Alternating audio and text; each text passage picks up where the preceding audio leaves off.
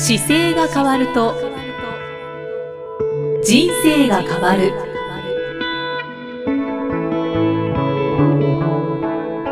こんにちは、生きみえです。この番組では中野生態東京青山の院長姿勢治療科中野孝明先生が人生が変わっていく成功する姿勢力についてお話ししていきます。中野先生今回もよろしくお願いします、はい、よろしくお願いします。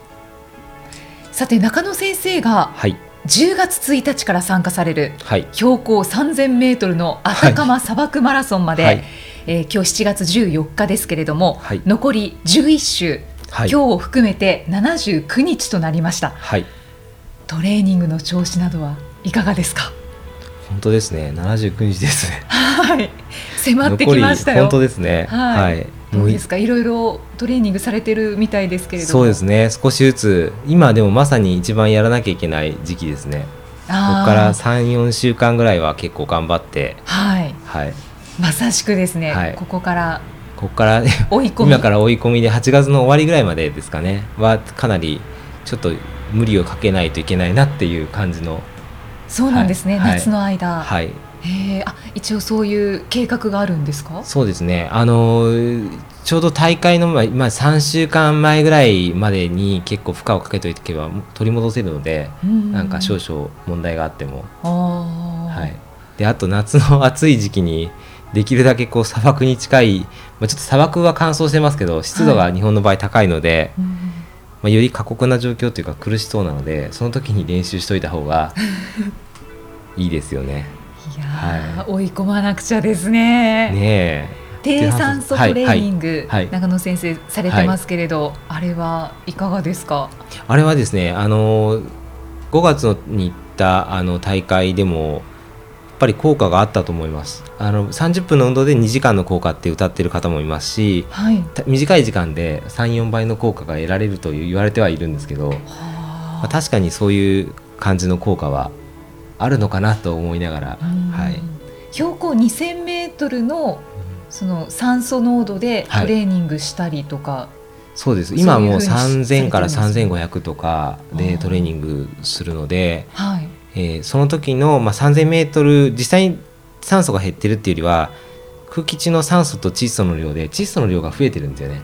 でうん。酸素の量が少なくて高所と同じ状況になっているという設置している機械っていうか部屋なので酸素量に対して窒素量がちょっと多いのではい。比率が高所に近いという状況で、はい。じゃあ本当にリアルなトレーニングができている、うん、そうですね。これもでも実際のあの低酸素トレーニングとちょっと若干ち、まあ、部屋でやるものなんではい。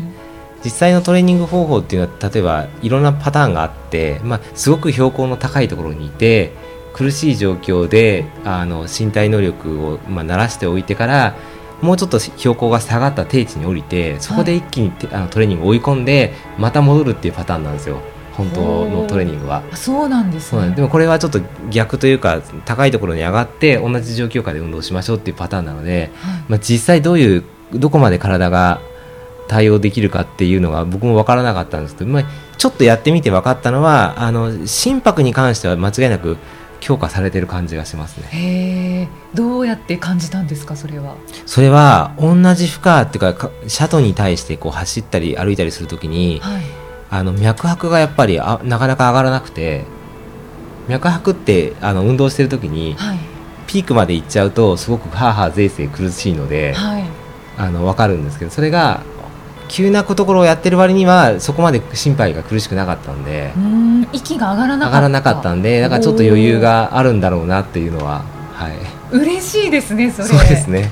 そういう効果はありますね。へはい、え、はあ、本当にじゃあ目に見えるようにそうですね。週素トレーニング1回大体続けてきてましたけどそういう効果がやっぱりあったのかなと思ってます。はい。うんあとはあのランニングの時のはい。その靴選びとかはい。あのウェイトをつけて走ってらっしゃるみたいなので、はい。まあ、この番組ってやっぱりその健康とはい。かスポーツはい。に興味のある方がお聞きになられてると思うので、はい。はい。そのあたりも教えていただきたいんですけど。ランニングの靴選びでしたっけ？靴選び、はい。ランニングはねそうなんです。靴選びって初めすごく悩むんですよね。うん、悩みますでね。僕もいつもランニングってどっちかというとですね初めにすごくベテランの方から僕教えてもらったのではい。あの初めにランニングのフォームってこうですよっていうのを教えていただいてから走り始めてるんですよ。うん。でこの間振り返ってたら一番初め走り始めたのがちょうど2012年とかに走り始めてるんですけどその時にもう裸足で走ったりとか、裸足、はい、で走ったりとかちょっとね薄いスリあの本当にサンダルみたいので走り始めたりしてるんで初めにあんまりやランニングシューズっぽいもので走ってないんですよね僕。そうなんですね。そうなんですよ。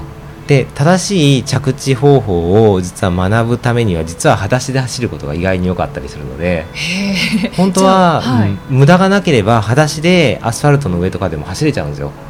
ただそれは条件があって限りなくアライメントが綺麗に取れてる時にあのちゃんと正しく乗ればい。人間の骨組みと腱で衝撃吸収できるっていう位置があるんですよね。あー。でそれは柔らかいものを足の下に入れれば入れるほどごまかしちゃうので。はいはい。だからなるべく今トレーニングするときはあの薄いものとかフラットなものとかうん地面の感覚をなるべく分かりやすいもので普段は短い距離走ったりしながら、うん。ちょっと長い距離走るときに柔らかいものとかで靴底を変えていったりとかしますね。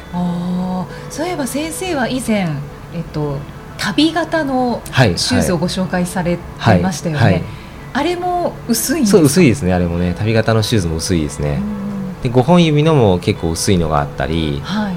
ベアフットってし調べるといろいろこう検索で出てきたりしますし、サンダルだと商品だとルナサンダルっていう商品があるんですけど、まあ、そういうサンダルでそもそも走るような靴を作ってるサンダルで走るなんて。シアトルの会社があって、はい、考えもつかないですけどね、そういう走る用のサンダルがあるんです、ね、ああるんですあるんです。もともとその走ることをなんなんでしょうね。人間ってもともと靴履いてないじゃないですか。裸足じゃないですか、はいなので、はいその裸足ですごい速い人たちがいるっていうのを探して、うん。まあ、それを研究していったら、まあ、その人たちはサンダルで走っててでそれが結局人間の本来の走り方に近いんじゃないかっていうのを今研究している方たちがたくさんいるので、うん。そうするとでも怪我がね故障するリスクが結構減るんですよ。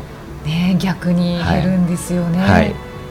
じゃあできるだけ薄い。なので薄いものとかあの感覚がなるべく足の方に意識を持っていきやすいものの方があの練習としてはすごくいいです。だから音楽聴いてはい。走るっていうのは僕は全然お勧めしてなくて、でも私もそれはすごく感じます。はい。音楽を聴いてると他の音が入ってこないので、はい。あのすごく怖いですよね。ああそうですね。で自分のね走りながら自分の体の感覚のを探るのがすごく大事なんですよね。うんで走るときに例えば、えー足がついたときに背中まで動いてる感じがするかなとかで腕振ってることと足が連動してるかなとかですね。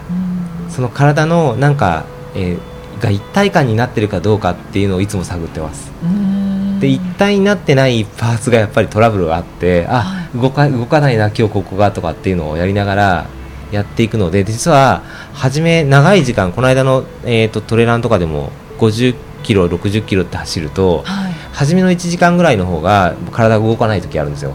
ですね。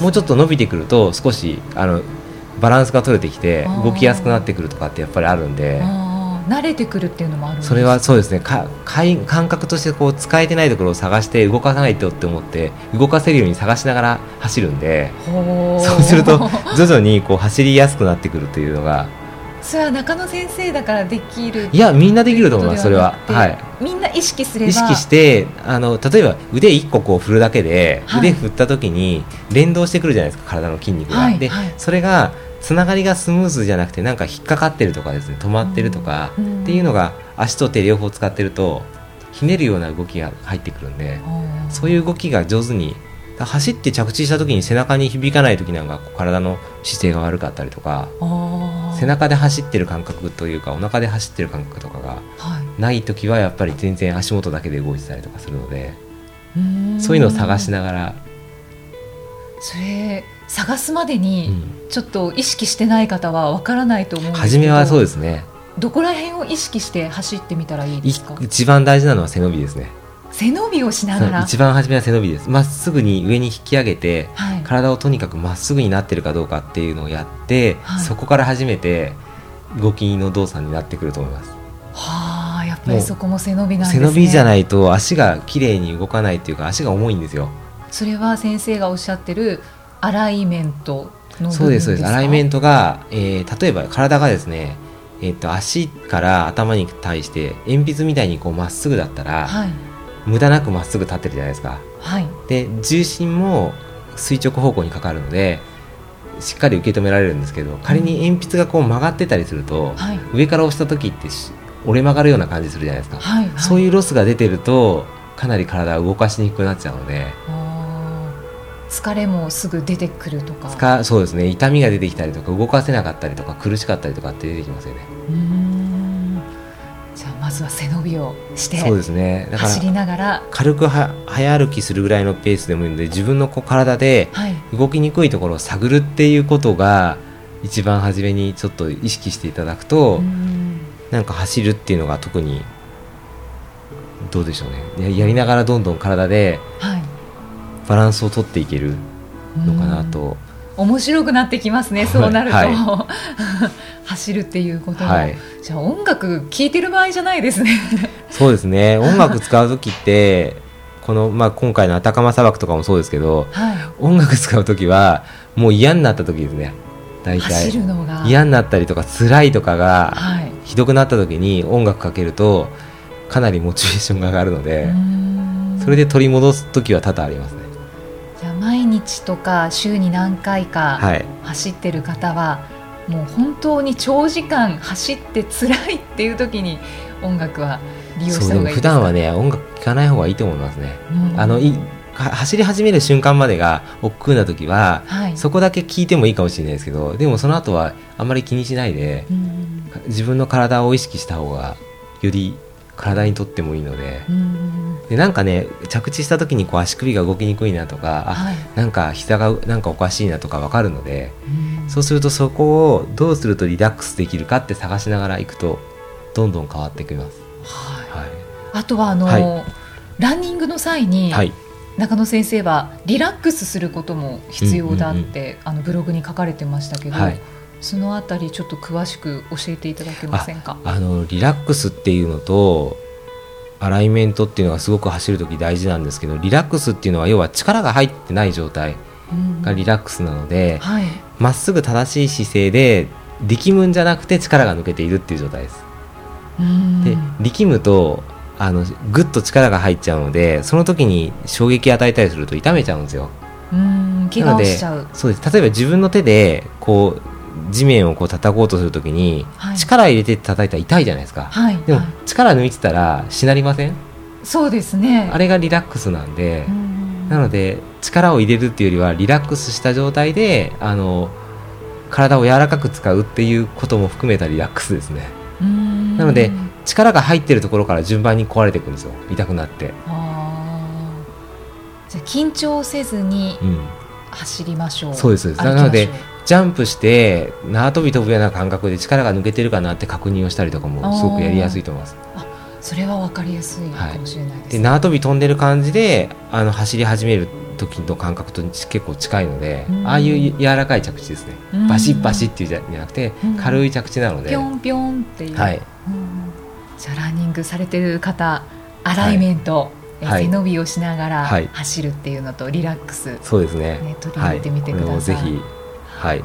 あと中野先生先ほど少しお話に出ましたが、はい。トレイルランされてきたんですよね、はい。少し前ですけれども、はい。広島の方で、はい。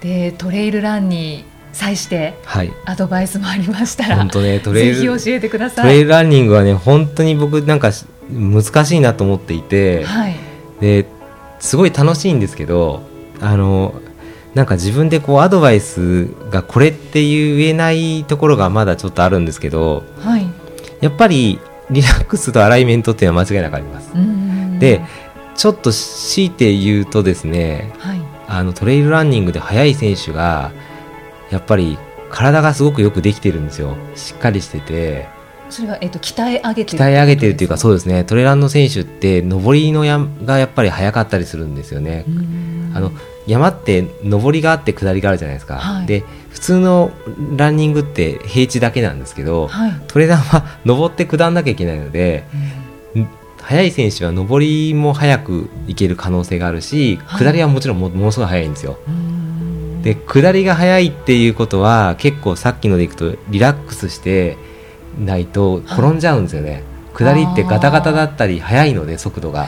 下りこそちょっと緊張しそうですよね。そうなんです。あれがね力抜いて軽くさーってあの本当にカモシカが走ってるのを後ろからね追いかけるような感じぐらいはい。速い選手は本当に軽やかです。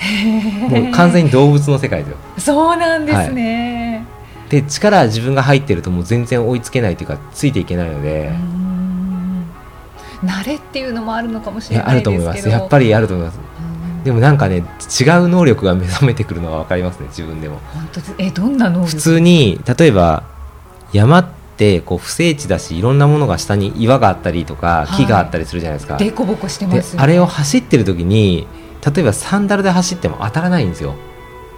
うん？自分ではいあの靴とかでも靴じゃなくて僕サンダルで走ったりするんですけどはい。サンダルで走っても木の枝に自分の足が引っかからないんですよ。走ってて。速度速くてうん。景色変わるからはい。情報量が多くてちゃんと下ばっかり見てるだけじゃなくて前も見るんですけどはい。それにもかかわらず石につまずいたりしないのでなんかねすごいし広い視野で物を見てるのかちょっと違う感覚が目覚めてくるんですよね。えー野生の感覚？ってことですか、うんですね。で調子がいいとすごい速くても怖くないし。っていうのがやっぱりあってあ人間ってやっぱりこういうことがもともとできるんだなって思ったことは何回もありますね。確かにそうですね、無理って思いそうですけど。そうなんですよ。違うんですよね。でき。ちゃうんだってで慣れてくる。それが急な下り道だとさすがに全然できないんですけどはい。かすかな下り道ぐらいだとうん。すんごい楽しくできるんですよね。うーん。上手な方は多分それが急でもできちゃうのではいものすごく速いんですけど、それはえっと上りも。上りも速い選手はやっぱり速い。でも歩いてても速いですよね。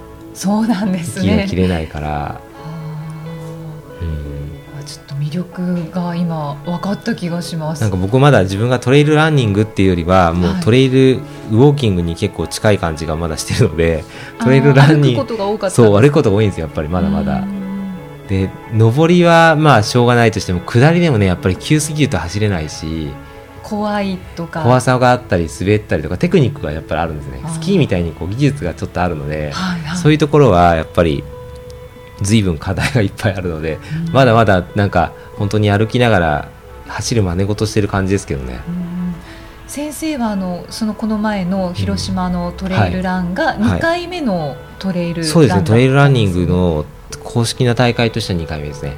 はい。その中で学んだことっていうのは？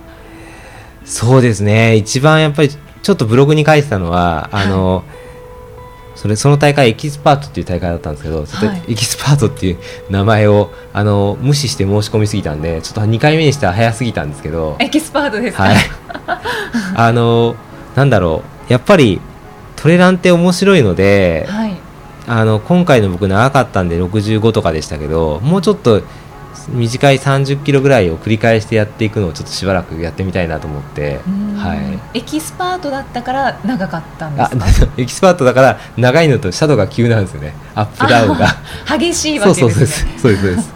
山の数でいくといくついくつでしょうね。なんか7個とかを登ったり上がったり獲得標高が4000ぐらいなので大体4000メートルを登りつるぐらいのものを何回か。大体1300とか1100ぐらいの山をこう順番にいくつもいくつも登ってる登り降りする。7つぐらい。そうです登り降りする感じです。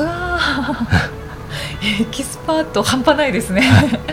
なので、まあ、ちょっとそれはね3つぐらいはすごい楽しいんですけどだからうん今度はちょっともうちょっと初心者向けというか中級者ぐらいのやつをやってみたいなとは思ってます、うん。はい、なんかまだマラソン大会と違って雰囲気がちょっと違うんですよね。マラソン大会よりは。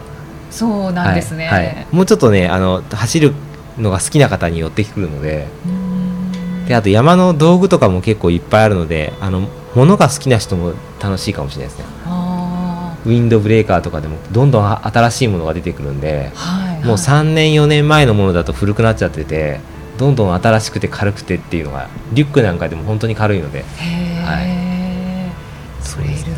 はい。イキさんもよかったらぜひ。いや私は、はい、嫌って言っちゃいましたけど、はい、私はあのトレイルランニングをする方の気持ちがよく分かんなかったんですけど、はい、まあ、今回中野先生からお話を聞いて、その動物的な、なんか本能的な目覚めがあるっていうのを聞いた時に、うん。うん、あちょっと面白いかもとは思いました。本当ですよね、本当ねなんかあの山の中をやっぱり走るっていうのがなんか原型の感覚がありますよ。どっかね眠ってるものが起きる感じしますおそれは楽しいですね。で足もそんなにアスファルトほど疲れないんですよね柔らかくて。そうなんですね、はい、逆に、はい、ちょっと渋谷はさすがに裏に山がないので 本当に近くにその山があったら朝本当に3ちょっとした15分とか30分でも走れるコース作っちゃえばすごい楽しいと思いますよ、季節感じられるし。ああそうですね。はい。で雨降っても多分小雨だったらその傘さしてっていうあの感覚じゃなくて濡れなくても走れたりするしいろんな多分四季の変化に気づけるからすごくいいと思いますね。気になった方はい。まずは調べてみてください、はい、とりあえずエントリーしてから始めるっていうのもいいですね。そうですね、はい、中野先生方式でされてもいいと思います。はい、はい、ぜひ。えー、アタカマ砂漠マラソンのトレーニングのお話、はい、それからトレイルランについて、えー、お話ししていただきました。では中野先生締めのお言葉をお願いします。はい、えー、体を見直す時間は人生を見直す時間である。今回もありがとうございました。ありがとうございました。